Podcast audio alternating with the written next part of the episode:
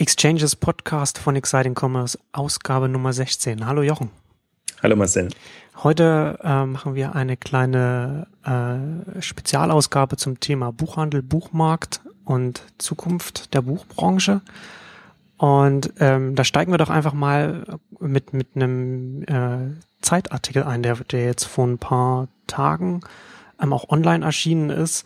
Ähm, ein sehr typischer Artikel, finde ich, wie äh, die deutschen Medien ganz oft äh, über Internetthemen äh, und Internetunternehmen auch berichten. Äh, die Überschrift lautet Die entscheidende Schlacht und es ist ein sehr, na sagen wir mal, einseitig geschriebener Artikel.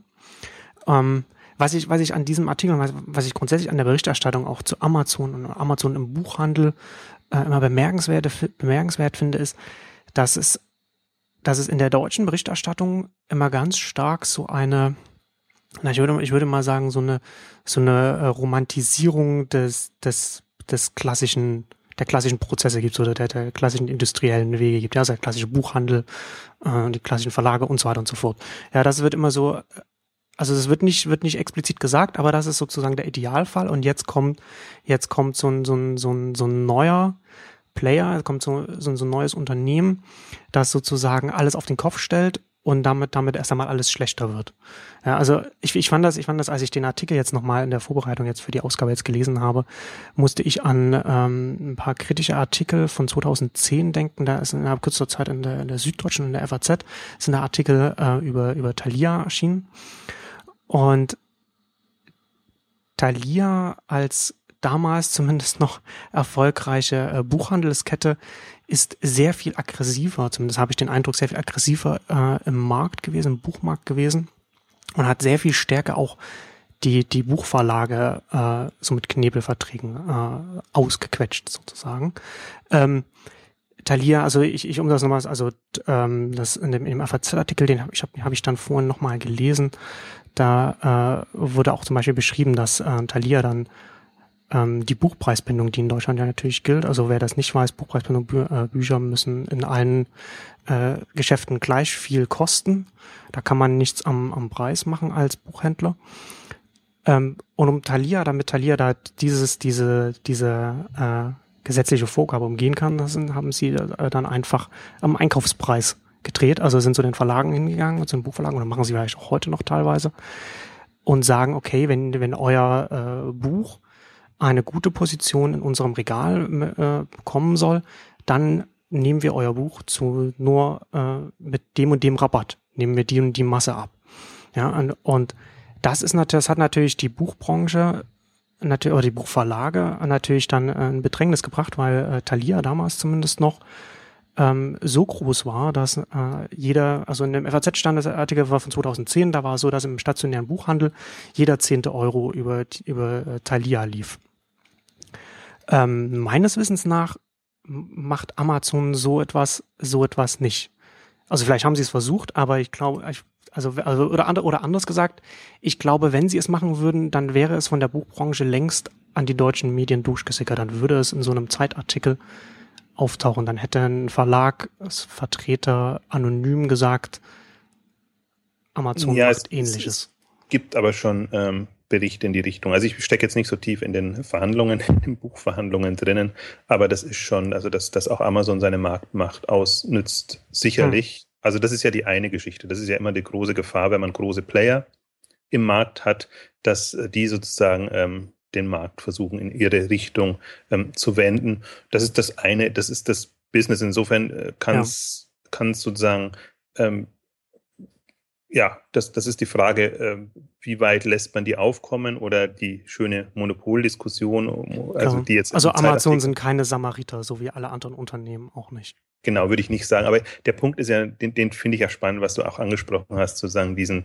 diesen Nostalgiefaktor, der da reinkommt und der durchaus in dem Zeitartikel auch vorkommt. Also so schön, die, die Buchhandlungen sind eben noch Handelshäuser, wo zumindest auch noch ein Zweck da ist, also das Kulturgutbuch in, in dem ja. ähm, Sinne und, und das darf nicht untergehen und ähm, also diese wirklich romantisierende ähm, romantisierende ähm, Art und Weise, das zu beschreiben. Und äh, ich finde auch den, den Tenor, zumindest am Anfang des Textes, sagen wirklich Amazon und der Untergang des Abendlandes äh, schon gefühlt. Also wirklich das Buch äh, ist in den Augen derer, die eben stark traditionell argumentieren, tatsächlich ähm, steht für das Abendland. Und das darf nicht untergehen. Und ich frage mich immer, Buch ist Mittel zum Zweck aus meiner Sicht. Also das war halt die ideale Form, um die Kultur sozusagen zu verbreiten und alles. Da stimme ich schon zu. Aber äh, ich könnte mindestens so schwärmen über das Kulturgut Internet und dass man sagt, jetzt hat man wirklich die Möglichkeit, alles, was man an an Inhalten und sei es Hochkultur, aber natürlich auch äh, alles andere ähm, zu verbreiten und verfügbar zu machen. Und das ist, die, es gelingt offenbar nicht, da, da zu abstrahieren und zu sagen, das eine ist das Kulturgut oder das, was wir verbreiten wollen, das andere ist das, womit wir Geschäfte machen wollen. Und ich habe mir das auch also ich, es gab jetzt viele Artikel, äh, die, die Amazon gebasht haben aus unterschiedlichsten Richtungen.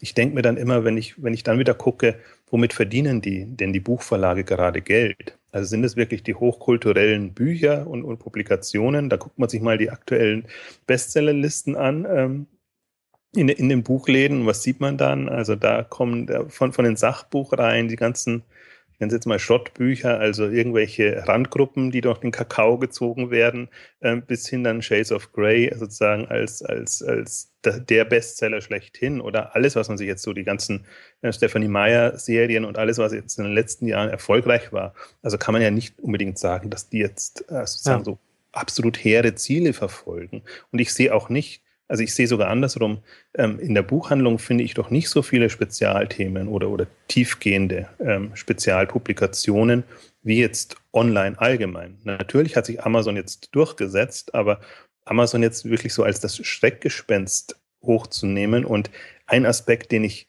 den ich nochmal äh, ja, irritierend, also manchmal kann ich mich ja immer noch aufregen über diese Themen, aber irritierend finde sozusagen, dass der Handel oder der stationäre Handel Amazon vorwirft, dass er ein geschlossenes System hat, wo niemand reinkommt. Hm. Was, wo ich mir überlege, ja, würdet ihr eure Türen in den großen Läden aufmachen und dann plötzlich sozusagen genau. andere Händler reinlassen und da Bücher verkaufen lassen oder E-Books verkaufen lassen? Also da wird so viel vermischt.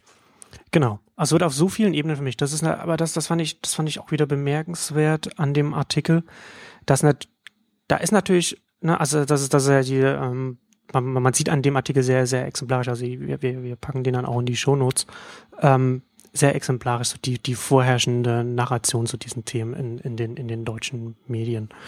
Ähm, aber was man auch sieht, ist, dass da, da steckt natürlich auch immer noch so ein, ein Fünkchen Wahrheit mit drin, also Interoperabilität, schwieriges Wort, äh, ist natürlich auch durchaus ein wichtiges Thema. Aber, aber die, wie das, wie, wie dieses Thema in, in dem Artikel auch aufgenommen wird, ist halt auch, äh, ist, ist, ist analytisch halt auch nicht, macht halt nicht sehr viel her. Ja, es wird halt auch keiner, also es wird natürlich nach, nach der Politik gerufen, wird nach EU gerufen, Kommission und, und Kartellamt und, und so weiter, werden halt alle, alle Geschütze aufgefahren. Aber es wird nicht erklärt, was denn eigentlich gewünscht ist. Ja, also, also so, also es werden auch ganz viele Sachen werden, werden zum Beispiel auch falsch dargestellt. Ne? Klar, man kann natürlich nicht schreiben, ähm, ja, an einem Kindle, man kann natürlich auf, auf einem Kindle kann man äh, die Bücher direkt bei Amazon kaufen, aber man kann auch, wenn man das will, wenn man das in dem, in dem Amazon-Format hat, also Amazon hat sein eigenes Format, aber das ist kein geschlossenes Format, das niemand anders nutzen kann. Das ist, man kann äh, äh, EPUBs und so weiter kann man in, in dieses Mobi-Format von Amazon kann man umwandeln, man kann Inhalte von außen auf sein Kindle drauf schieben. Also Amazon hat sogar selbst so, so ganz so kleine, so kleine Apps, so kleine Programme für, also Mac wahrscheinlich auch für Windows, wo man ganz einfach so äh, Text so äh, hinschicken kann auf, auf das eigene, äh, auf das eigene Gerät. Also die Möglichkeit ist da. Ähm, sie ist vielleicht nicht bequem, aber, aber sie ist da. Und die Frage ist doch, was, was ist denn mit Interoperabilität gemeint? Also unter anderem wird ja auch so äh, suggeriert ja dann, dass, dass, dass dann andere Händler dann auch über die Kindle-Plattform ihre, ihre äh, E-Books verkaufen können. Wie soll denn da, wie soll das funktionieren? Das würde ja doch dann, das wäre doch dann letzten Endes sowas wie der Marktplatzansatz, den man auf Amazon schon kennt. Also man hätte dann sozusagen so, ein, so, so eine Art Agency-Modell. Also so wie ich das jetzt verstehe. Ähm, und damit würde man doch letzten Endes nur die, die, die Verteilung der Margen ändern. Ja? Also Amazon wäre doch dann immer noch so der, der, der Infrastrukturanbieter. Und wenn man, wenn man wieder ein Stück weiter geht, was, was wäre denn richtig, was wäre denn Inter Interoperabilität? Das wäre doch dann letzten Endes der Verkauf eines E-Books, das nicht über DRM an eine Plattform gebunden ist Und dafür braucht man kein, braucht man nicht den Gesetzgeber. Jedes, jeder, jeder Buchverlag kann, kann sein, kann sein E-Book äh, als, als EPUB verkaufen, äh, mein, mein, meinetwegen mit, mit, mit einem Wasserzeichen oder ohne Wasserzeichen. Und das ist dann, das ist dann schon per se ein E-Book, das dann die Interoperabilität mitbekommt, das, das dann auf jedem Gerät gelesen werden kann. Aber diese Themen, die halt eigentlich die wichtigen Themen wären, über diese, mit denen sich die Branche auseinandersetzen müsste und die auch in der öffentlichen Debatte auch stattfinden müssten, oder zumindest in eine, eine Diskussion stattfinden, die finden dann in solchen Artikeln natürlich nicht statt. Das ist auch ein bisschen der Punkt, diese Fixierung auf Amazon. Das ist das, ist das Problem, was ich sehe. Wie also nicht, Google. dass man. Also es ist immer so, Google. Ne? Also immer, so, immer, immer die, die, die, die dominanten US-Unternehmen, statt irgendwie so einen Schritt zurück zu machen. Es gibt einen Bösen sozusagen, auf den man alles projiziert und das immer sozusagen die, die, die Story aufmacht, wir gegen Amazon oder Amazon gegen uns. Und das ist aber genau eben nicht der Punkt. Also, ähm, und der Punkt ist ja auch so ein bisschen, es wird eigentlich nicht differenziert zwischen Handel und Verlagen jetzt zum Beispiel. Und ja. auch was sozusagen die, die Rolle der Verlage wäre und wie die natürlich trotzdem, wenn sie tatsächlich eine, eine, eine, einen Draht zum Kunden oder zum Leser haben, sozusagen, sich äh, Möglichkeit erschließen können, wie sie ihre Publikationen entsprechend online vertreiben können. Da hindert sie ja niemand. Und ob sie es über Amazon machen, ob sie es direkt machen oder ob, was, welche Möglichkeiten sie auch immer ähm, nutzen, das sehe ich ja gerade als, als die Chance, also gerade auch für kleine Verlage, sich da eine Gefolgschaft aufzubauen und zu überlegen, wie bringe ich das raus. Da muss man natürlich weg von dem Hit-Bestseller-Geschäft, sozusagen, dass man sagt, sagt, einmal im, im, alle halben Jahre sozusagen kommt meine Bücherliste raus und dann gucke ich schon, was wird ein Bestseller oder positioniere ich das entsprechend und dann geht es. Also dann geht eher darum, einfach eine, eine, ein Buch, ähm, eine Buchwelt aufzubauen, wo man tatsächlich eine Verbindung dann hat zum Verlag. Dass man einfach weiß, der Verlag steht für das und da bekomme ich eigentlich immer meine, keine Ahnung, Science-Fiction-Romane, ähm, Krimis, äh, Sachbuchreihen oder sonst was. Aber da muss einfach eine, eine Taktung, die Formate und das Gespür für die ähm, Zielgruppen muss, müsste ein komplett anderes sein.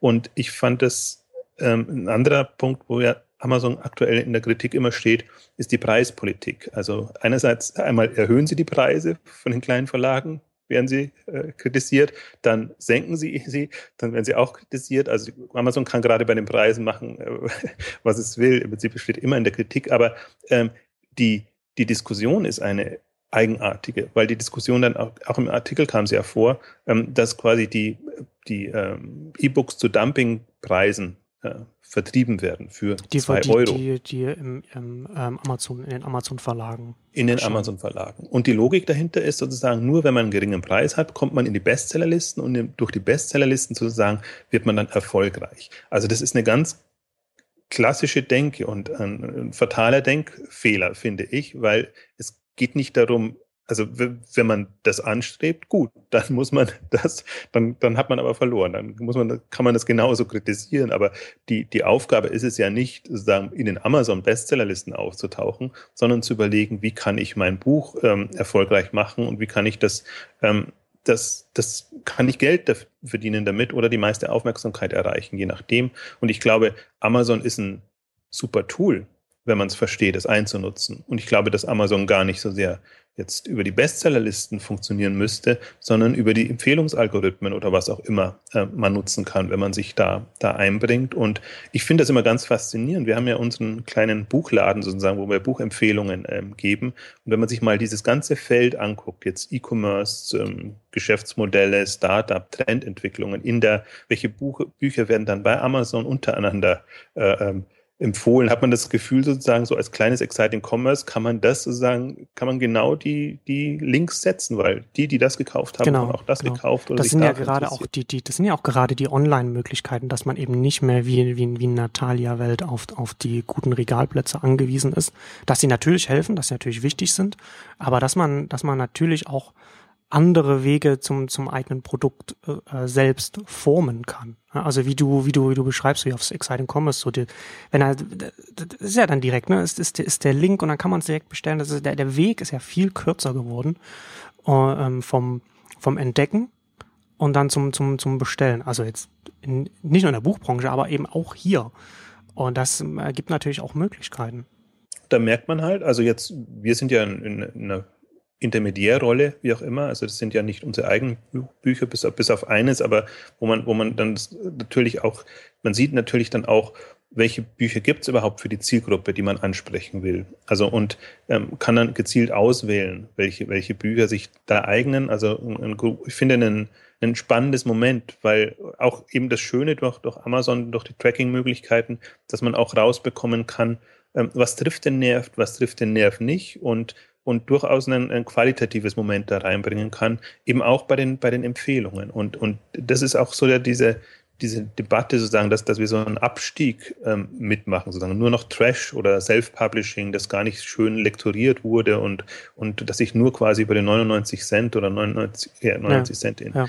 ähm, äh, verkauft. Ähm, das ist eine, das ist eine, ja, man kann die Debatte führen, die, die ist nur so unnütz. Also die, die Zukunft wird anders aussehen. Äh, ja, aber letzten Endes ist das ja auch ist, ist, ist der Aspekt, wenn man sich darauf einlässt, auch gar nicht, gar nicht so wichtig. Also Clay Shirky hat das, ich weiß nicht, ob er das in einem Artikel oder habe ich das in einem Buch von ihm gelesen habe, weiß nicht, wo ich das von ihm gelesen habe.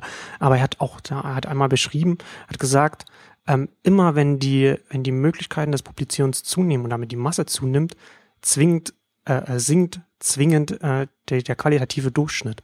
Das war auch als das war auch so, als wir vom als wir zum Buchdruck übergegangen sind. Ja, also wenn auf einmal nicht mehr äh, Mönche äh, ihre Bücher die Bücher per Hand abgeschrieben haben und auf einmal mehr gedruckt werden konnte, hat natürlich der qualitative Durchschnitt aller Bücher, die zur Verfügung stehen, abgenommen, weil es auf einmal, weil auf einmal Sachen auch gedruckt werden konnten, wo sonst nie, äh, wo vorher die Mönche gesagt haben, sowas schreibe, sowas kopiere ich nicht handschriftlich. Ja, also natürlich sinkt das, aber das, das sagt ja nichts darüber aus, ob die, ob die neue Situation äh, normativ für uns als Gesellschaft schlechter ist äh, als, als die alte. Also das, das, das, das sagt ja da überhaupt nichts darüber aus. Es ist ja eher dann letzten Endes eine Frage, dann, wie kann denn diese größere Masse mit, mit, mit, mit einem qualitativ schlechteren Durchschnitt, wie auch immer man das jetzt messen will, oder das gefühlsmäßig, es, es spielt ja keine Rolle. Wie kann denn jetzt die jetzt da jetzt besser zum, äh, besser gefiltert werden? Ja, also und, und ich meine, da ja. haben wir ja dann auch im Buchdruck, dann haben sich ja dann auch Filter dann etabliert und, und, und, und Prozesse und so weiter. Und, und das ist ja jetzt online auch nicht anders. Deswegen haben wir ja eine Verlagswelt. Also ich meine, das genau. ist ja genau äh, dieses qualitative Moment, das dann entstanden ist um, um das sowohl von, Druckseite, von Druckseite, aber auch sozusagen von, von Content-Seite, von Inhaltsseite entsprechend zu hinbekommen. Und diese Strukturen fehlen halt jetzt noch. Also es, es braucht, wie du sagst, die Filter, die das machen. Und das machen auf der einen Seite die, die Verlage, wenn sie gut sind, machen aber auf der anderen Seite eben auch die, die Bücher verkaufen. Und das ist ja das Problem, dass der, der Handel verkauft ja in dem Sinne nicht mehr, sondern der stellt aus und hofft dann, äh, dass die Leute sich schon selber zurechtfinden. Aber so jemand mhm. jetzt wie, wie Exciting Commerce oder andere, die einfach Bücher auch empfehlen, im Prinzip die, genau die, die, die Zeitungen und all, all die waren das noch, oder einfach jetzt Spezialpublikationen diese Rolle übernehmen können. Und ich glaube, die, die braucht schon, weil weil es gibt immer noch, wir reden jetzt nicht über Bücher, sondern eher über Texte, sei es Literatur oder, oder, oder Fachliteratur. Ähm, wir brauchen mehr und mehr gute Hintergrundinformationen oder, oder Informationen einfach, um, um, um Diskussionen in Gang zu bringen oder auch im Prinzip das Wissen äh, zu verbreiten. Also dieses, diese Grundthematik, wo wir wieder bei, beim Kulturgut sind sozusagen, die, die geht ja nicht weg, sondern die, die Frage ist tatsächlich, und ich stimme dir zu, und deswegen, ich sehe das aber auch nicht als Problem. Also natürlich steigt die Trash-Quote enorm, wenn jeder plötzlich anfangen kann, da zu publizieren, nicht nur generell online, sondern eben auch bei den, ähm, bei den Büchern oder was wir so als Buchformat hatten. Ähm, mhm. Aber das ist tatsächlich kein Problem, weil, weil also ist ja eher, eher im Gegenteil. Ne? Also eher, also ähm, natürlich äh, steigen die die die schlechten äh, Texte, aber natürlich auch die die guten Texte, die dann so in, in, in, der Nische entstehen können und dann da auch groß werden können. Ich meine, wir haben ja jetzt auch ein konkretes Beispiel dafür. Ne? Also Fifty Shades of Grey, unabhängig davon, wie man wie man jetzt dazu steht, äh, es ist halt aus dem Self-Publishing-Bereich gekommen und und ist ist dann von einem Verlag übernommen, äh, also auch noch herausgebracht worden und war so erfolgreich, dass es die dass es die Bilanz von von äh, Bertelsmann sozusagen äh, so gar, sogar noch gebessert hat. Ja, also ich meine, und das, also, also das muss, muss man ja selbst auch qualitativ nicht gut finden ne? oder, oder, oder, nicht, oder nicht interessant finden, um das lesen zu wollen. Aber offensichtlich ist das ja auch etwas gewesen, das viele Menschen interessiert hat und das dann auch erst aus diesem Wust sozusagen sich äh, nach, nach oben hat spülen lassen. Ich finde das sogar einen spannenden Aspekt. Also das ist ja tatsächlich so, dass wenn man jetzt auch als Amazon-Nutzer das beobachtet, ähm, Amazon geht durch diese vielen billig E-Books schon in eine Trash-Richtung. Also die Gefahr ist da. Deswegen, also deswegen jetzt die Herausforderung, ähm, wie reagiert Amazon darauf? Also die haben, also in der überschaubar kann man es gar nicht nennen, aber in der, der Buchflut, die vorher da war, waren sie vergleichsweise gut unterwegs. Hm. Aber jetzt rauszufiltern sozusagen, was ist mehr oder weniger gut, also die, den qualitativ, qualitatives Moment reinzubekommen, was sie ja über ihre Sternchen und über ihre Kommentare ähm, hinbekommen genau. haben. Das sind ja dann die Filterfunktionen, die dann, die dann schon helfen. Das wird jetzt die große Herausforderung. Im, im, im Idealfall. Also ich, also ja, also das, äh, so den Trash-Bereich, also äh, klar, ne? also wenn du halt auf, auf aus äh, dem Self-Publishing-Bereich auch den stark unterstützt und, und Amazon ja auch mit Kindle Worlds ja auch in diesen ähm, Prosumer-Bereich, äh, wenn wir es mal so nennen, so reingehen, so in diesen, in diesen Fan-Bereich, was ja dann auch schon sehr speziell wird und dann halt auch qualitativ wahrscheinlich dann auch so von, von, von der Bandbreite auch alles abdeckt. Ähm, steigt die Trashquote, aber, aber ich würde es, ich würde es eher anders, ich würde es eher anders betrachten. Ich habe eher, also ich würde es eher so sehen, dass Amazon versucht, einen möglichst fruchtbaren Boden zu legen für, für das nächste Fifty Shades of Grey, das dann im Idealfall erst einmal ganz lange nur über Kindle gelesen werden kann oder so etwas. Nein, ich würde es natürlich auch so formulieren. Also ich habe jetzt eher so aus, aus Nutzersicht argumentiert. Ich muss aus Nutzersicht mich auch noch wohlfühlen. Beziehungsweise ja. ich brauche als Nutzer eben auch Plattformen, wo ich das Gefühl habe, ich bekomme jetzt genau das, was mich interessiert. Und wenn ich, gut, wenn ich auf ein Genre festgelegt äh, bin, will ich vielleicht das ganze Spektrum oder will vielleicht auch neue Talente und, und, und auch neue, neue ähm, ähm, Welten, Themen äh, entsprechend ent, entdecken. Ähm, aber ich gl glaube halt, da ist da hat Amazon gerade ein Problem, was sie lösen müssen. Ich glaube auch, dass sie das irgendwann hinbekommen und da wieder ein Level erreichen, was, was passt. Ähm, gerade durch ihre, äh, sie haben ja auch wahnsinnig zugekauft, jetzt über, über die, die Kindle-Welt allgemein gesprochen. Also nicht Kindle World, sondern all das, was da jetzt an Infrastruktur entsteht, was mhm. ja nochmal eine andere äh, ähm, andere Daten sammelt und im Prinzip andere Möglichkeiten bietet, um, um ähm, diese Texte einschätzen zu können. Aber ich glaube halt nur, dass es da auf, aufs nächste Level gehen muss, beziehungsweise dass, dass parallel einfach ähm, auch Unternehmen eine Chance haben, sich da zu positionieren. Weil man, also das, das Thema ist tatsächlich Filter und das haben wir ja immer wieder durchgängig.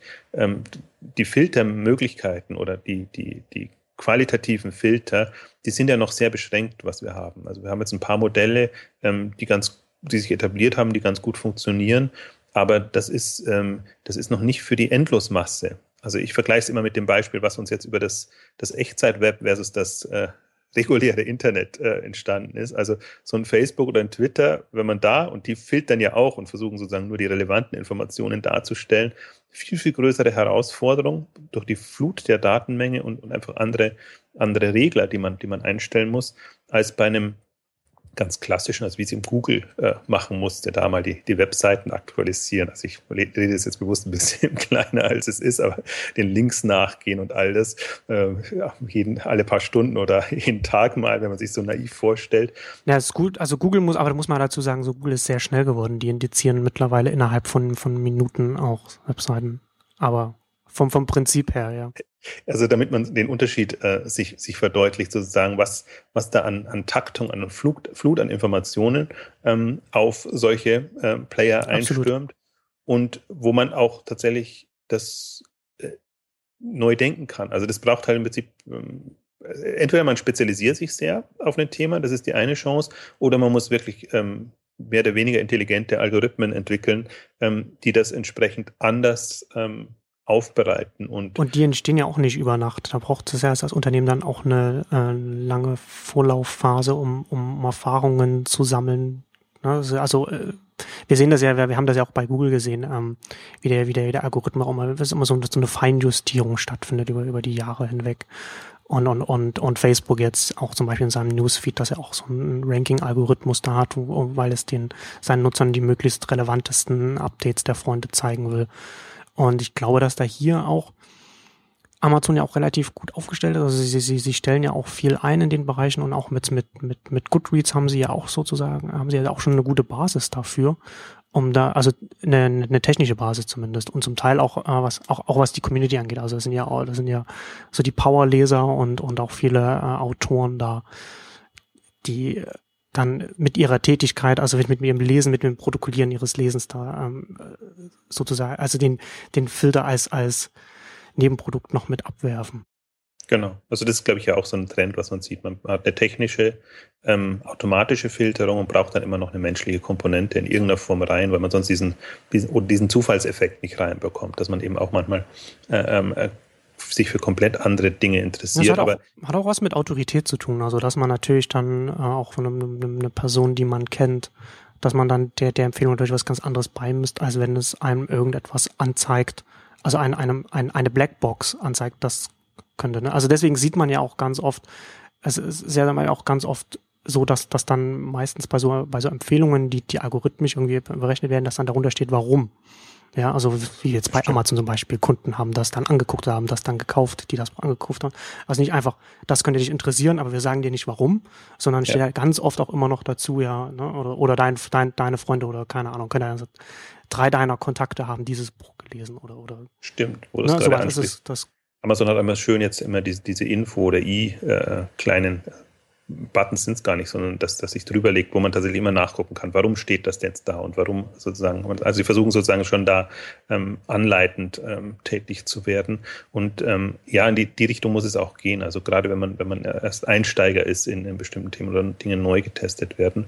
Ähm, für mich ist ja nur der, der Punkt, und das ist eigentlich da, da reibe ich mich immer sozusagen an der, an der Branchendebatte, dass sie eben immer sehr im Hier und Jetzt geführt wird. Und man Absolut. merkt jetzt an unserer Diskussion, im Prinzip, man muss zwei, drei Schritte schon vorausdenken. Und ich glaube, man kann auch zwei, drei Schritte vorausdenken und man ahnt, wohin das führt. Muss man auch, weil ja auch der Marktführer ja auch zwei, drei Schritte vorausdenkt. Also man sieht ja, wie Amazon agiert und man weiß ja auch, äh, also man weiß es aus Interviews mit Jeff Bezos, man sieht es aber auch in seinem, in seinem Vorgehen, man sieht es auch, wie das Unternehmen immer wieder seine Profite investiert. Das ist ein Unternehmen, das langfristig denkt, das strategisch denkt.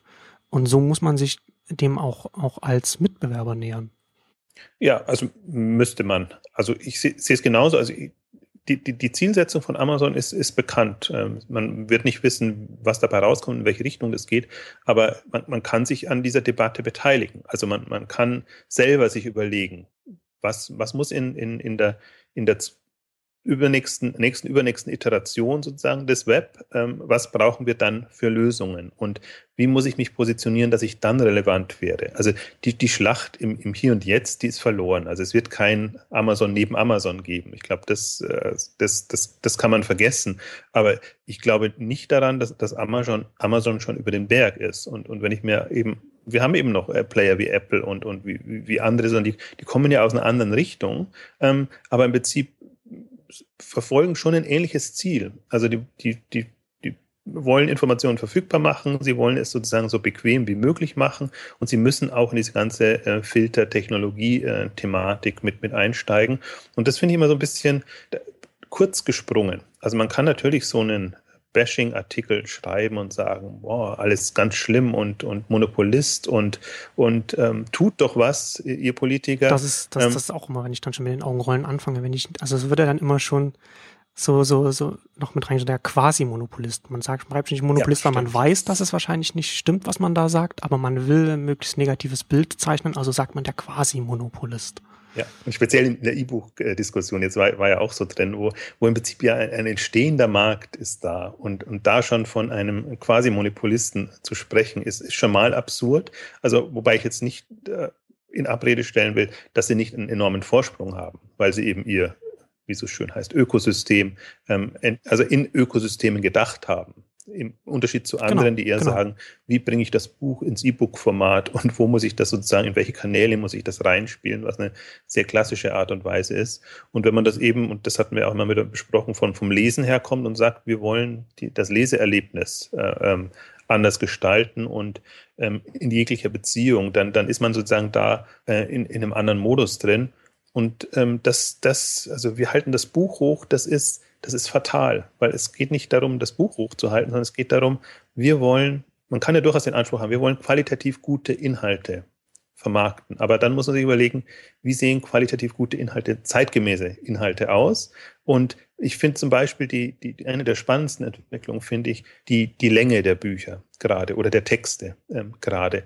Weil die Frage tatsächlich ist, was ist hilfreich? Ist es hilfreich, einen 500-Seiten-Schinken zu haben, egal Literatur oder Fachliteratur, oder ist es hilfreich, ein Buch zu haben, das man in einer Dreiviertelstunde, Stunde lesen kann, ein Text, ich sage auch immer Buch, einen Text zu haben, ähm, und, und der sozusagen sich in den Fluss einordnet, den man zwischendurch lesen kann, wenn man irgendwo unterwegs ist. Also ähm, ich, ich finde es ich glaube, man geht immer noch so von aus, so der, der elitäre Leser setzt sich am Abend äh, vor seine Kerze aufs Sofa sozusagen und liest dann bei schön. Einem, bei einem Glas guten Wein. Bei einem Glas guten Wein liest er dann seinen Goethe oder seinen Nietzsche oder die hochkulturellen ähm, Themen. Ich habe immer das Gefühl, das ist noch die, die, die Lebenswelt oder die Denkwelt, in der quasi Buchtexte, ähm, aber, aber nicht so sehr. Ich bin unterwegs und habe da eben mein, mein Tablet oder mein Smartphone dabei und möchte die Zeit eben sinnvoll nutzen, um mich entweder zu informieren, inspirieren zu lassen. Also die ganzen Momente, warum ja Literatur relevant ist und auch ein Kulturgut ist, die sind ja nach wie vor da. Die, die gehen in dem Sinne auch nicht weg. Ähm, aber sich da einfach mal zwei, drei Schritte zurückzugehen, sich darauf einzustellen zu sagen, okay, ich meine, das ist das Absurde ist ja, und das, da glaube ich, kommt dem, dem äh, der Buchhandel hat auch deshalb Schwierigkeiten, sich sozusagen ähm, markt- und kundenorientiert auszurichten. Da ist die Buchbindung wieder schlecht. Also jemand, der sozusagen verkaufen muss und mit allen Mitteln sozusagen am Kunden sein Buch oder seine Publikation anpreisen muss, ist in einer anderen Situation. Und, und vielleicht deshalb ist man es nicht gewöhnt, sozusagen jetzt da kundenorientiert zu denken. Aber ich glaube eben, dass selbst sperrige Inhalte, Themen, ja. ähm, die, die, die, die verlieren ihre Relevanz nicht, aber sich zu überlegen, wie kann ich den jetzt an die Mann, die jetzt an, an den, den Mann, die Frau bringen, ähm, das ist die große Herausforderung und da, da, ich bin immer ein Freund, wirklich in die Spezialthemen reinzugehen. Da findet man dann Möglichkeiten. Ich, ich, das, ist, das ist ein guter Punkt, den du da ansprichst. Ich glaube auch, dass gerade die Buchpreisbindung ein sehr großer Klotz am Bein der Buchbranche ist, der sie sehr stark zurückhalten wird, gerade was auch innovative Preismodelle angeht, die man, die man mit, mit denen man experimentieren kann, gerade wenn man, wenn man sagt, jetzt die Bücher oder, oder äh, die Texte, die wir verkaufen wollen, die liegen jetzt in digitaler Form vor, die müssen wir nicht äh, physisch immer zu dem, zu dem Leser bringen oder die müssen er sich kaufen, sondern also das ist das Ganze, die ganzen Möglichkeiten, wie wir es jetzt im, im, im Film und wie, äh, äh, Musik sieht, also Streaming-Abos zum Beispiel wird zwar vom Börsenverein, ich hatte das bei mir auch damals im, im Blog, habe ich da die Frage gestellt und da hatte dann noch jemand den Justiziar vom Börsenverein gefragt. Ich hatte das dann auch im Blog drin, ob das, ob das überhaupt geht. Also so, so, so ein Streaming-Abo-Modell mit der Buchpreisbindung. Und die Antwort des Justiziars war ein definitives Jein. Ja, also da weiß man halt schon, wo, woran man ist. Mhm. Ähm, also da weiß man halt, also theoretisch würde es vielleicht gehen, aber angenommen, es würde jetzt in, in, in dem Bereich auch wirklich, also es gibt ja auch schon ein paar Ansätze, die, da, die das machen, aber angenommen, so ein, so ein Anbieter würde wirklich groß und erfolgreich werden, weiß man jetzt schon, dass er dann mit juristischen Problemen zu tun bekommt. Ja? Also dass dann ja. irgendein Verlag dann oder irgendein Mitbewerber sagt, ja, Moment mal, Buchpreisbindung, da gehen wir mal vor Gericht. Ja, also das, sowas, das, das sieht man halt jetzt schon, dass das kommt. Ähm, und die Buchpreisbindung war ja auch, ähm, soweit ich das verstehe, ursprünglich dafür da, damit auch in ländlichen Gegenden äh, der Buchhandel äh, eine Chance hat, damit, damit man die Abdeckung hat für den, für den Buchhandel äh, bundesweit. Und das ist ja heute im Zeitalter des Internets auch nicht mehr notwendig letzten Endes, wenn man wenn man es genau nimmt. Ne? Also jeder hat ja, auch auf dem Land hat man vielleicht nicht die schnellsten äh, Internetanbindungen, aber da kann man trotzdem immer noch auch seine, seine Bücher bestellen oder seine E-Books ähm, runterladen.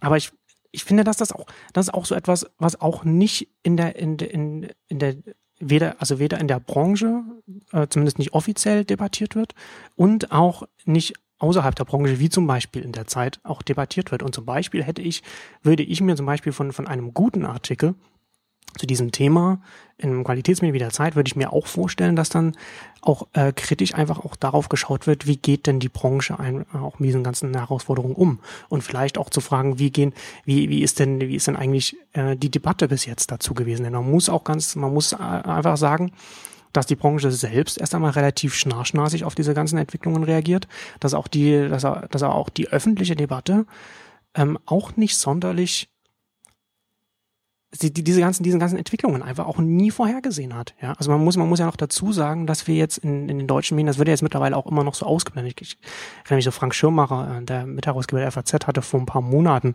einen Artikel geschrieben, in dem er da einen, einen großen Rundumschlag, in dem er auch ähm, äh, Wolfgang Blau, ähm, der damals noch der, der, der Chefredakteur von Zeit Online war, noch gebasht hat, weil er da ähm, relativ Klartext gesprochen hat äh, und dann natürlich dann auch das nur machen konnte, weil er jetzt beim Guardian in, in Großbritannien ist, ähm, hat Schumacher dann tatsächlich auch in dem Text geschrieben, ja, aber niemand hat doch jemals gesagt, dass, dass, dass, dass das Internet nicht, nicht wichtig ist oder dass, dass wir das nicht, also, ne, dass, dass das nicht, dass, dass das ähm, keine Bedeutung hat. Und das stimmt nicht. Ja, also gerade, gerade in den deutschen äh, Qualitätsmedien, FAZ, Süddeutsche Zeit, hat man bis 2009, äh, 10 vielleicht noch, konnte man tatsächlich noch Texte lesen, in denen der Grundtenor gerade in den Feuilletons war, dass, dass dieses Internet ja so, so ein Modeding ist, das halt irgendwann mal wieder zurückgehen wird. Ja, was natürlich äh, kompletter Humbug war und was auch damals offensichtlich schon Humbug war und, und nur äh, äh Wunschdenken war. Und das, das merkt man auch immer noch heute, dass auch in der heute, mittlerweile hat es ja natürlich umgeschwenkt, ne? heute kann man das nicht mehr einfach weg, wegdenken. Mhm. Heute hat man sich mit diesem Wunschdenken äh, schießt man sich jetzt so, schießt man sich so, wie wir das vorhin schon angesprochen hatten, auf die US-Unternehmen ein und auch und, und, und setzt das auch noch immer noch auf die Entwicklung des Marktes weiter fort, sodass man, sodass man die Zunahme des, des, des digitalen Marktes immer noch unterschätzt. Also in dem, in dem Text zum Beispiel heißt es, äh, ich lese das hier mal vor, zurzeit ist der E-Book-Markt in den meisten Ländern Europas noch klein und liegt bei lediglich zwei bis drei Prozent vom Gesamtumsatz der Branche. Und dann der nächste Satz, Marktbeobachter schätzen aber, dass er in drei, vier Jahren 15 bis 20 Prozent betragen wird. Und das soll wahrscheinlich heißen, oh, das wird so groß werden, 15, 20 Prozent. Und ich mhm. halte das für eine, für eine maßlose Unterschätzung der Entwicklung. Ja. ja. Und das ist ja auch, das ist doch auch das Problem, dass, ich meine, wir hatten das ja auch auf, schon auf Sein Commerce, dass ganz oft diese, diese, diese Entwicklungen einfach von, von, zum einen von den Marktbeobachtern, aber auch von vielen Marktteilnehmern einfach unterschätzt wird. Aber, und deswegen eben auch die Möglichkeiten für Unternehmen, die diese, diese Marktpotenziale äh, korrekter einschätzen, einfach größer werden. Und ne, also zum Beispiel jetzt hier Amazon. Und gerade Amazon und Amazon äh, sieht nicht nur, dass das, dass das halt größer wird und, und setzt auch darauf, sondern forciert auch natürlich noch mit den eigenen Angeboten und mit den eigenen Vorgängen, ne, also worüber wir jetzt gerade die ganze Zeit gesprochen haben, forciert es auch diese Entwicklung, die ihm dann natürlich in die eigenen Taschen spielen. Und da müsste man eigentlich, also das, das, das Bashing des Marktteilnehmers, der das, der das vorantreibt, das ist natürlich vollkommen irreführend und überhaupt nicht konstruktiv. Man müsste eigentlich die ganze Branche müsste anschauen, warum, okay, warum, warum ist denn dieses Unternehmen erfolgreich und warum, warum kommen denn die anderen äh, nicht in Gang? Das ist ein, ein, guter Punkt, also dass man eben nicht verwechseln darf, öffentliche, veröffentlichte Meinung mit den Realitäten. Und das ist für mich immer das, das, das äh, Bezeichnen oder eigentlich das Fatale, dass man auch sagt, sozusagen, das haben die und die Publikationen geschrieben und die und die Experten sind äh, zu Wort gekommen und dann ist das so, sondern dass man gerade eben in solchen Umbruchzeiten sich selber eine Meinung bilden muss. Und so wie du sagst, die die Realität besser sehen oder Unternehmen, die das eben anders einschätzen, können sich darauf einstellen einstellen. Und ich finde eben auch genau diese, also ich bin jetzt auch kein Freund, also manchmal bin ich ein Freund von Dramatisieren und die Dramatik na, beschreiben. Ich bin aber ein Freund von Szenarien und auch dramatische Szenarien sozusagen durchzudenken. Und was ist denn, wenn jetzt äh, 70, 80 Prozent sozusagen des ehemaligen Buchmarktes sozusagen über E-Books sind oder ähm, über andere Publikationsformen machen. Was bedeutet denn das? Wie müsste ich denn dann sozusagen kundenorientiert, leserorientiert Formate entwickeln?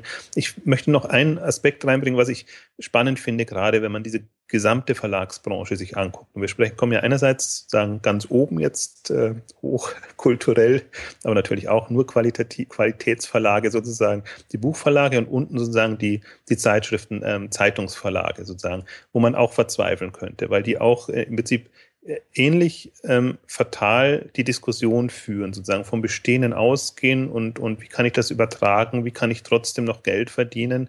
Und ähm, das Spannende ist jetzt auch, weil du vorhin mit, mit äh, ähm, Buchpreisbindung und dieses Szenario, Abo-Szenario durchgedacht hast. Äh, und äh, im Prinzip geht das jetzt so, die, die treffen sich irgendwo. Also die, die Buchverlage, deren, deren äh, Texte werden immer kürzer Und die ähm, Zeitungen, Zeitschriftenverlage, also auch eine Zeit, hat eine E-Book-Reihe, wo sie bestimmte Dossiers oder andere Geschichten als E-Book veröffentlichen, sozusagen. Die werden immer größer. Und, und die Frage ist jetzt nur, was man noch als Buch definiert. Also wir haben ja Texte und Textformate und es gab ja jetzt keine Buchpreisbindung für Zeitschriften oder Zeitungen in, in dem Sinne. Ähm, also die Gefahr ist tatsächlich, wenn sich der Buchhandel und, und die Buchverlage jetzt sehr darauf versteifen, auf das, auf ihre Welt, äh, Lebenswelt jetzt äh, wirtschaftlicher ähm, seid. Ähm, und, und dann kommen parallel, äh, die kommen jetzt gerade nicht, aber ich hätte mehr auf die Zeitschriften da eigentlich gehofft, dass die sagen,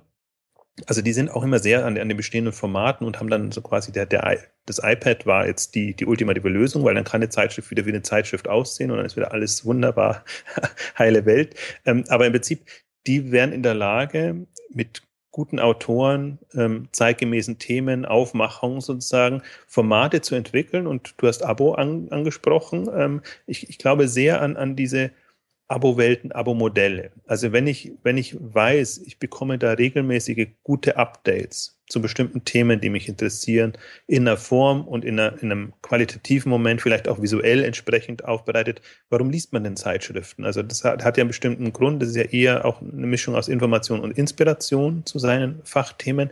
Ähm, wie müsste das sozusagen in einem Publikationsformat äh, entsprechend aussehen?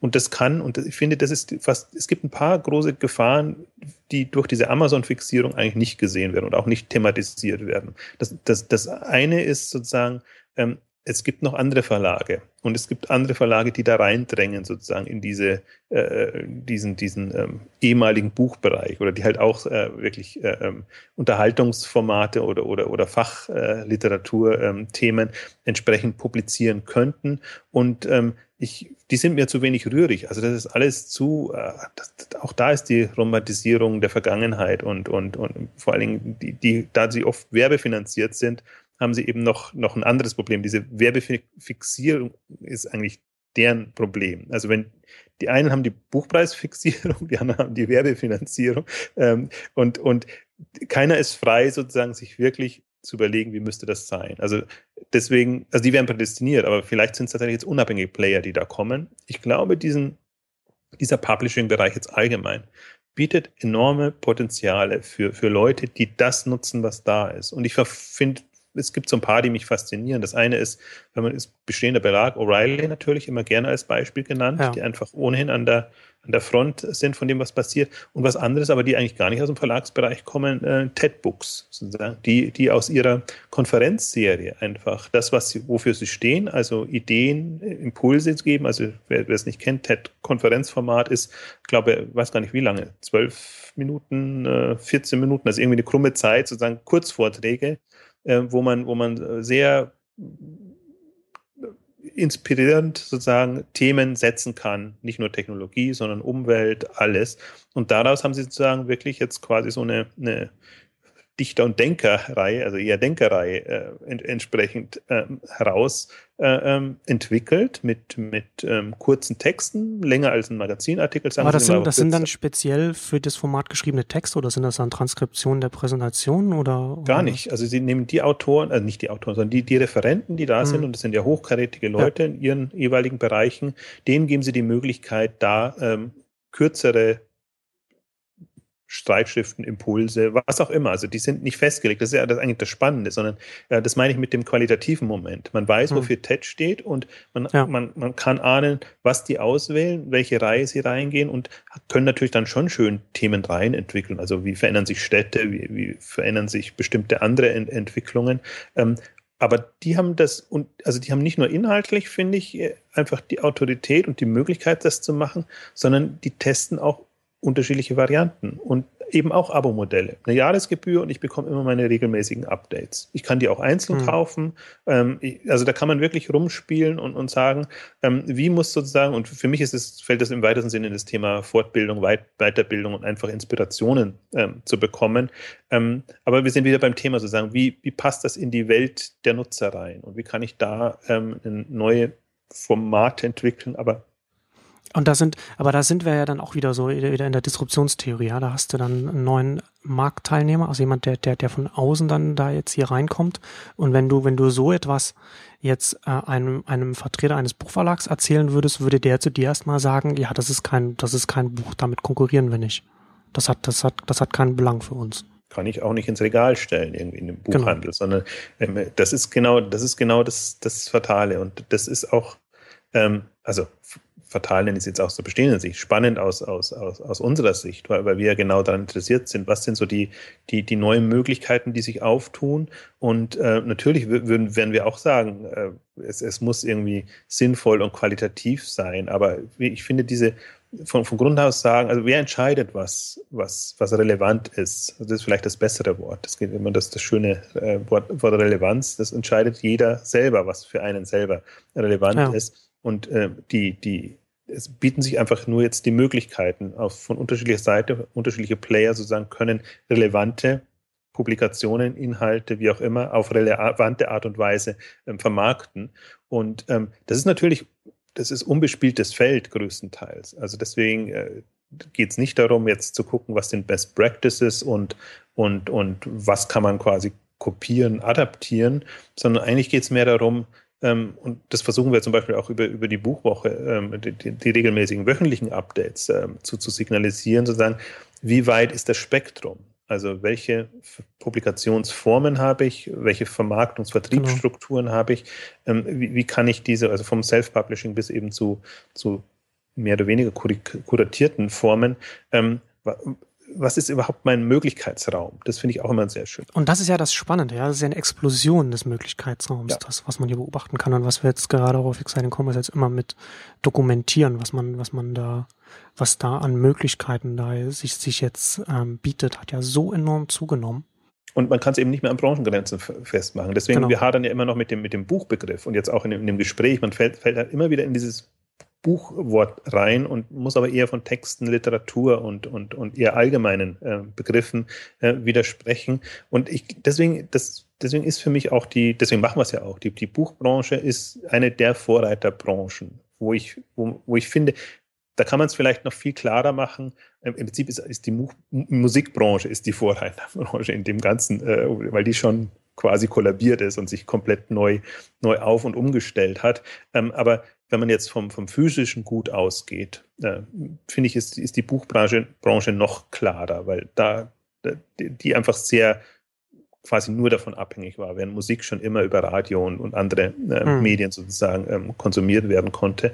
Und ähm, alles, was da jetzt passiert, ist, ist, ist finde ich, so hochrelevant. Die Diskussion oder eigentlich die Nicht-Diskussionen, also das ist ja wirklich eine Schwierigkeit. Matthias Hell ist ja quasi jede jeden, der, der das betreut bei uns, äh, jede Woche am Ringen, dass er einfach das entsprechend ähm, rausfiltert, was da an Informationen kommt. Es ist ja nicht so, dass, dass die Branche so tickt, sondern dass man dann eher versucht, erstmal so seine Quellen zu finden, auch Leute, die ein bisschen anders denken und, und das entsprechend dann aufbereiten kann.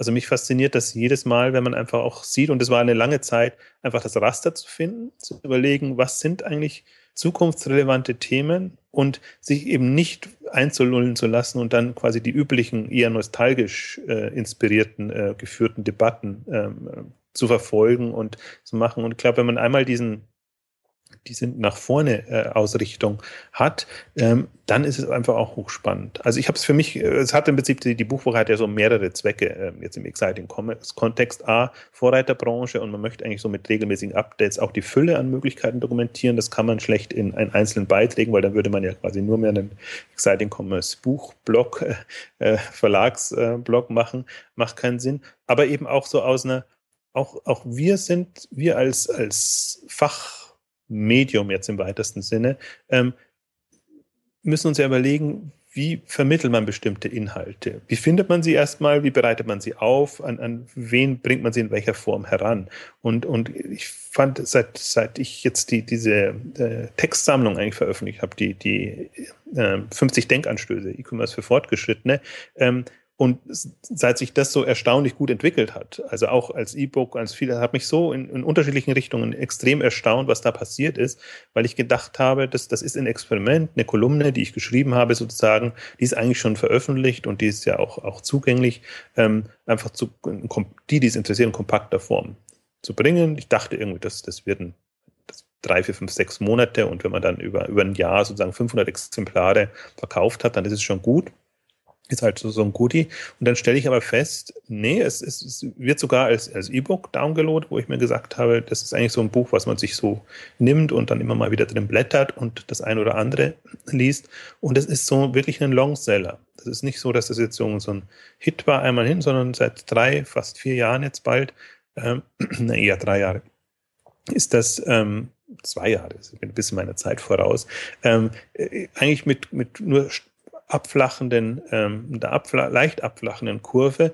Und wo ich aber sozusagen, aber der Anspruch war auch da schon, ähm, zeitunkritische, zeitlose, so muss man sagen, Themen zu finden, ähm, die, die die genau das ganze Spektrum abdecken, was, wo es bei Exciting Commerce geht. Also neue Verkaufsformate, neue Geschäftsmodelle, im Prinzip ähm, ja auch das Thema Frauen werden wichtiger und ähm, die Shopsysteme müssen sich wandeln. Also im Prinzip alles, was wir ja auch im, mit aktuellen Updates immer ähm, äh, da ähm, einfließen zu lassen und dann zu überlegen, wie kann man denn das, wo man sieht, da ist offenbar eine Nachfrage da, in eine Reihe äh, konzipieren und wie muss das aufsehen? Also es, es kann nicht zusammen Blogbeiträge irgendwie, oder es, wir haben alles eigentlich durchdacht und durchdiskutiert, auch, auch sehr viel mit Matthias Hell, der das entsprechend jetzt, jetzt betreut. Also kann man wirklich Blogbeiträge äh, in, in Buchform bringen? Ist ja auch oft ein beliebtes, äh, beliebte Geschichte, aber da merkt man einfach, Blogbeiträge schreibt man anders, als, als man jetzt sagen, einen, einen längeren Text oder eine, eine Abhandlung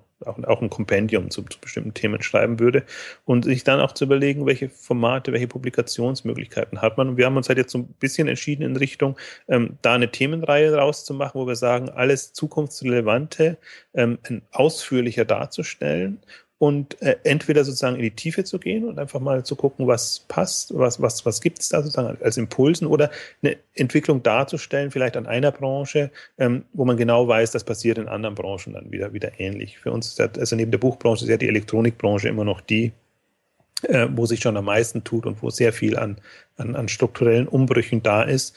Und das sind eben, und die, die, Auswahl bewusst auf, auf die Themen, die sonst zu kurz kommen. Also wenn man jetzt einen Bestseller im E-Commerce schreiben will, dann würde man natürlich die Conversion-Optimierung, äh, SEO-Tipps und vielleicht Social Media und die ganzen, oder Mobile natürlich, ähm, als, als, als Thema ähm, nehmen und nicht so sehr ähm, strategische Themen, wo man sagt, ähm, ähm, betrachtet mal dieses Themenfeld und überlegt euch, was ihr da für Möglichkeiten habt. Und das ist jetzt quasi so das, wir haben es jetzt K5 Topics genannt, ähm, um einfach so ein bisschen auch aus der Buchdenke rauszukommen und zu sagen, wir haben eine Themenreihe, die wollen wir in anderer Form ähm, publizieren und hoffentlich auch sozusagen ähm, da Leute finden, die das dauerhaft interessiert.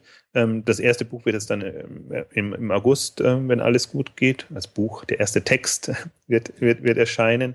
Dann eben genau zur Buchbranche Discoverability von Matthias Hell, weil wir festgestellt haben, das ist so ein Thema, eben in der Flut von Produkten, Büchern, Texten, wie, wie finde ich das? Wie, welche Möglichkeiten habe ich da? Und letztendlich Goodreads hat einen so inspiriert dazu, dass man sagt, ja, okay, da Amazon, die eigentlich schon super unterwegs sind in dem Bereich, äh, Empfehlungen und alles, kaufen sich da jetzt ein Goodreads dazu, wo man sich im ersten Moment fragt, ja, ja warum eigentlich? Dann, dann sieht man, was bei Netflix, bei Spotify und bei anderen passiert. Und dann, glaube ich, kann man das so ein Thema mal aufbereiten. Und das ist jetzt das ist jetzt kein Trendthema in dem Sinne, sondern ich glaube, das ist ein perspektivisches Thema, was auch in zwei, drei, vier, fünf Jahren noch relevant sein wird. Und ähm, in dieser Diskussion, und die haben wir vielleicht vor einem, vor einem Jahr, anderthalb Jahren begonnen sozusagen, kristallisiert sich dann langsam raus Format, Inhalt, Länge und jetzt haben wir einfach mal so quasi als, wie immer prototypisch, äh, hat Matthias Hell sich rangemacht sozusagen in den letzten Monaten einfach ähm, dieses Thema beackert. Und jetzt sind wir mal gespannt, ähm, also ich finde, das ist jetzt sehr typisch, prototypisch für das, was wir damit bezwecken wollen, ähm, eine fortführende, weiterführende Themenreihe zu haben für E-Commerce.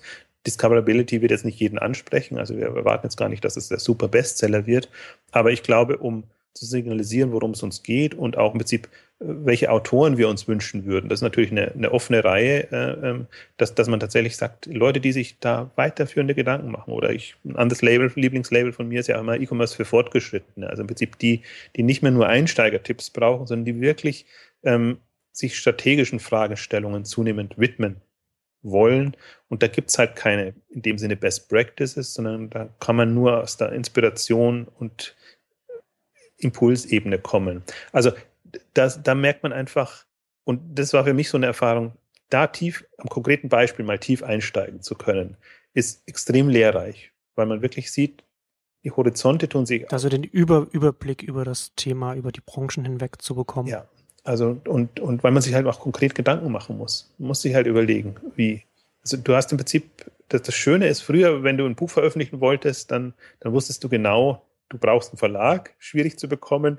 Du weißt ungefähr, wie lang das sein muss und, und, und die, die, die Qualitätskriterien waren vorgegeben.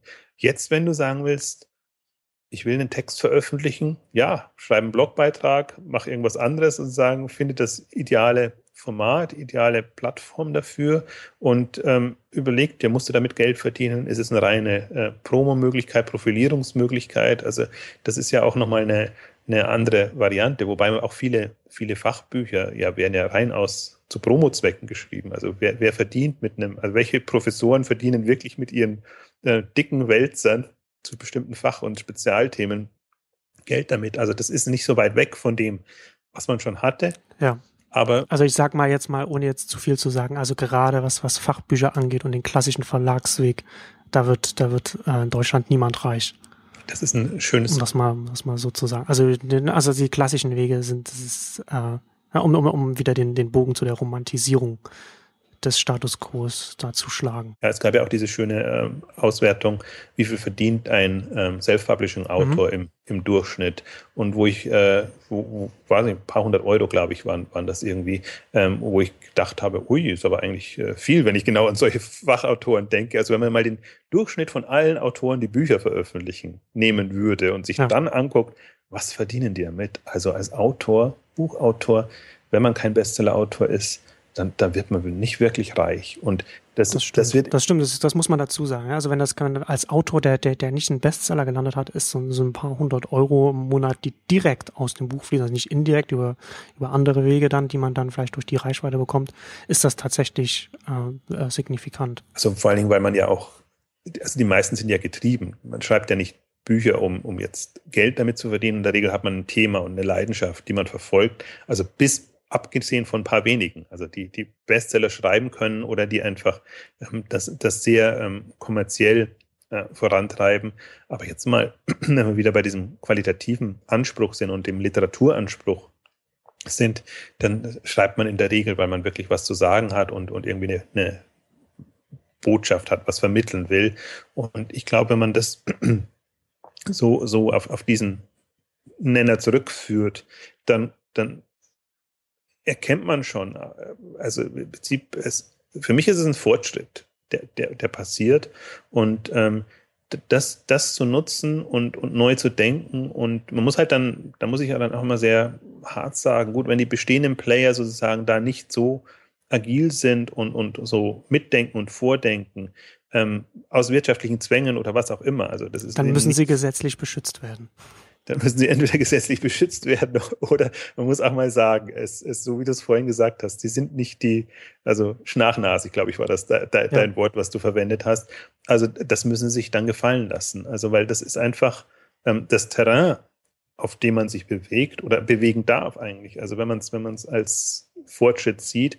Ähm, und ich glaube auch, dass das, das werden viele neue Verlage, wird sie wahrscheinlich nicht mehr so nennen, entstehen in dem Bereich und die werden in, in 10, 20, 30 Jahren, werden das die tollen Vorzeigebeispiele sind. Das Problem ist nur die Alteingesessenen, die natürlich ihre Verdienste haben und, und, und die Verlagswelt jetzt, ähm, die, die verliert an Relevanz, wenn sie sich nicht wirklich, ähm, also ernsthaft ähm, Gedanken macht. Und ich unterstelle gar nicht, dass sie es nicht ernsthaft tun, aber ich sehe nicht, ich sehe nicht die ambitionierten und, und wirklich die, die radikal anderen Geschichten. Es geht immer darum, das eigene Fell eher zu retten, als wirklich eine, eine, die Themen voranzubringen. Und deswegen sind solche Debatten auch so.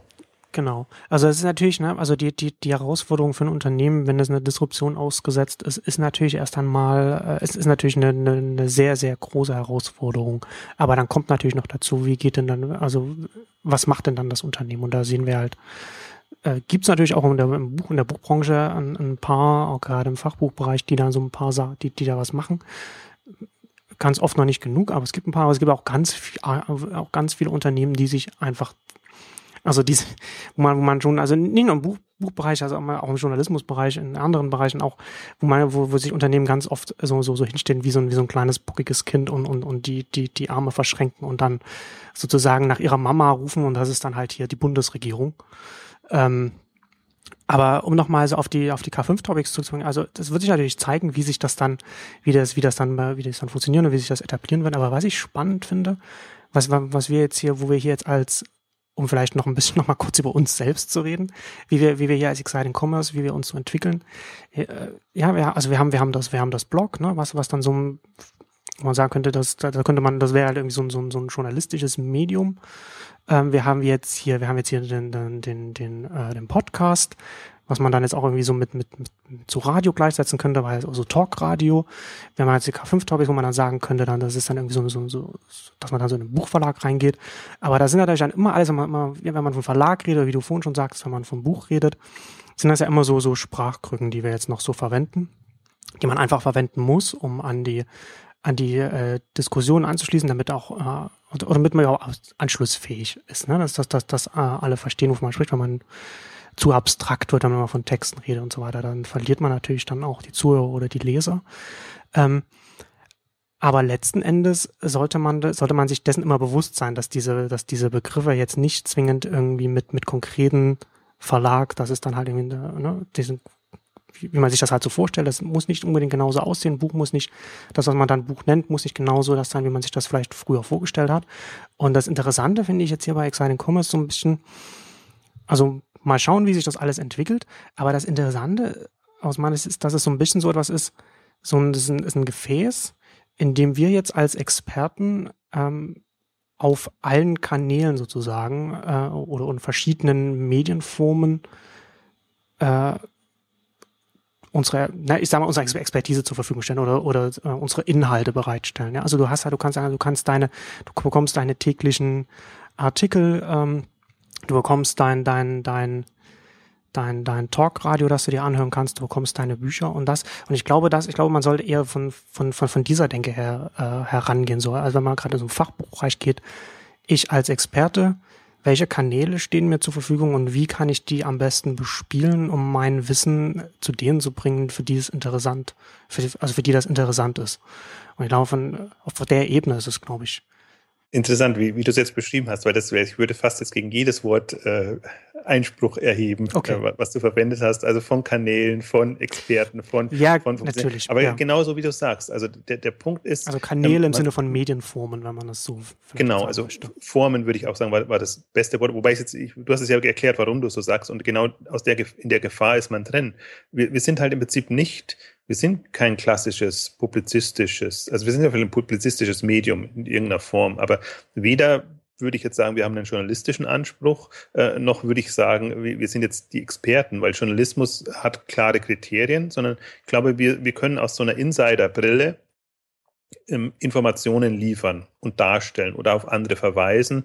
Und ich, ich glaube auch, äh, Expertenstatus ist Status, ich, ich hadere so mit dem Wort, äh, ähm, ist, ist auch so schwierig, weil niemand kann mehr Experte sein in dem, hm. dem Sinne, sondern du kannst nur versuchen, äh, Entwicklungen mitzuverfolgen oder vielleicht auch äh, Themen zu setzen, Entwicklungen voranzutreiben, aber eigentlich jetzt nicht so als Experten-Sicht, ja. sondern eher so als selber Suchender. Und man ist halt extrem interessiert an dem Thema und versucht sich zu überlegen, wie geht das weiter, in, in welche Richtung äh, treibt das. Ähm, und das ist ja auch ein bisschen so ja, aus, aus einer anderen Sicht jetzt sozusagen genau meine Erfahrung jetzt, jetzt aus, aus den ähm, acht Jahren ähm, Exciting Commerce oder mehr noch in den letzten drei Jahren, wo das eigentlich auch mit, mit, den, mit den Events äh, noch, noch ein Thema ist, dass man wirklich sagt, ähm, man kommt eigentlich nicht mehr, ist man jetzt ein Blog, ist man ein, ein Veranstalter oder, oder publiziert man sonst irgendwas, sondern im Prinzip ist es getrieben aus einem Anspruch heraus oder aus einem Bewusstsein heraus, dass man sagt, okay,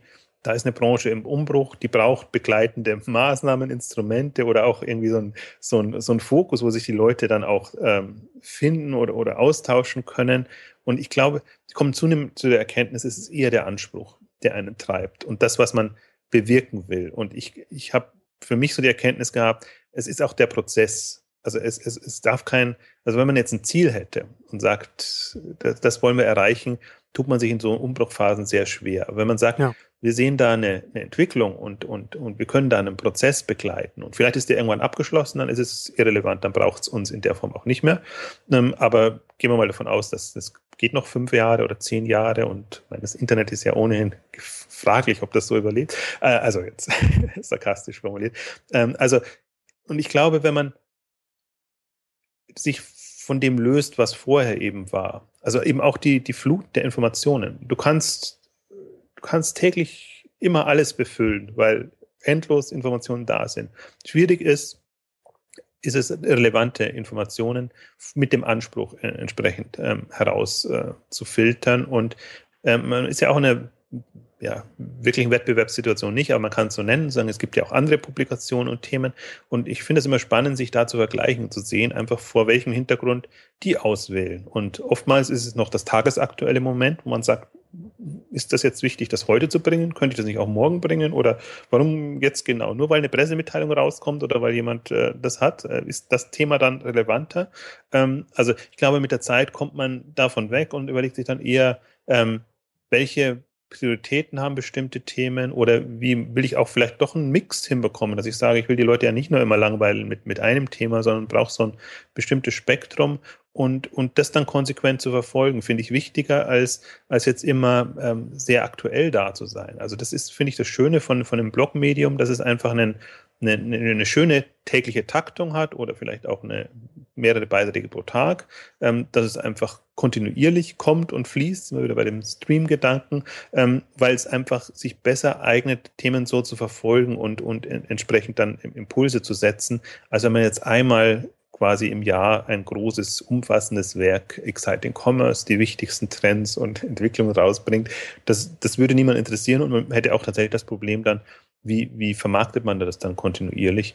Und ähm, ähnlich, äh, ja, kommt K5 Topics sozusagen, uns hat halt noch was gefehlt, was, was so dazwischen ist. Also ich glaube, wir, wir haben alle keine Zeit, riesige Bücher zu schreiben und ich glaube auch, wenn man das Publikum sich anguckt, das hat auch nicht wirklich Zeit und Lust, da äh, 500 Seiten Schmöker zu lesen. Man sieht aber aus dem, aus dem Buch äh, Empfehlungen heraus, dass Bücher tatsächlich ein Thema sind in unterschiedlichen Richtungen.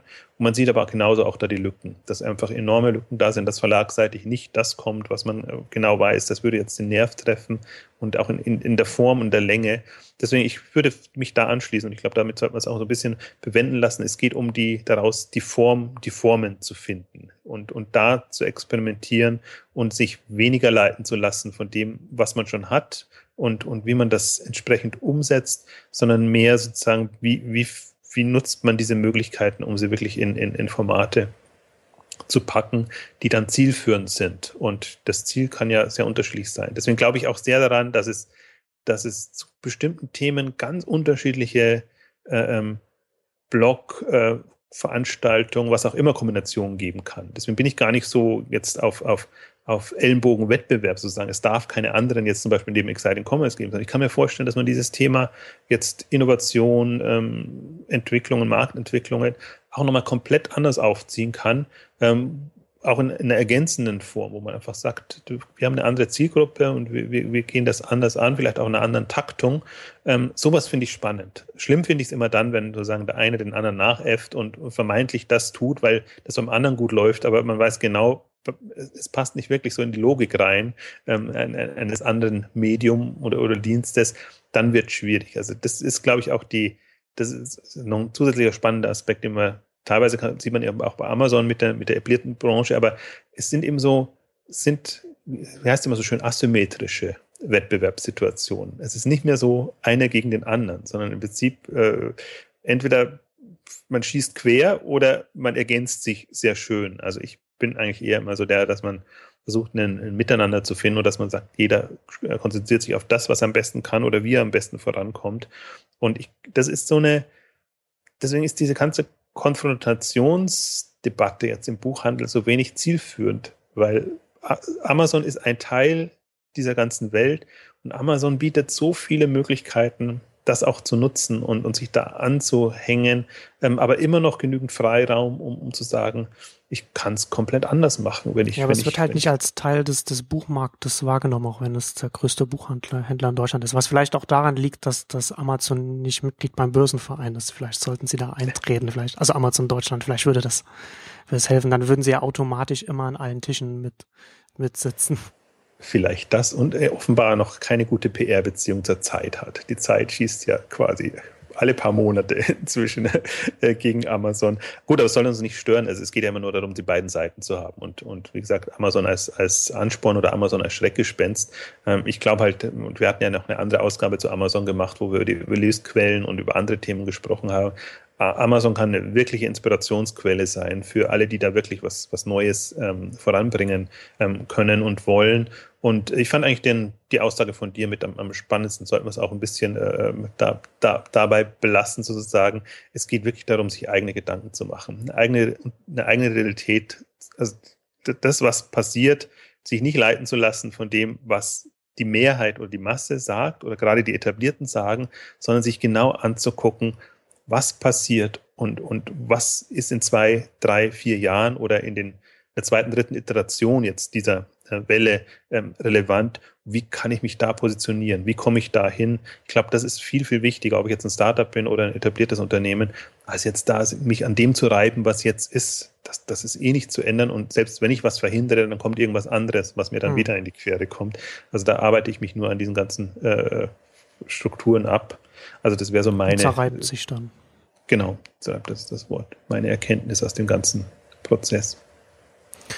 Gut, das soll es dann für heute von uns gewesen sein. Ähm, danke fürs Zuhören und ähm, bis zum nächsten Mal. Tschüss. Tschüss.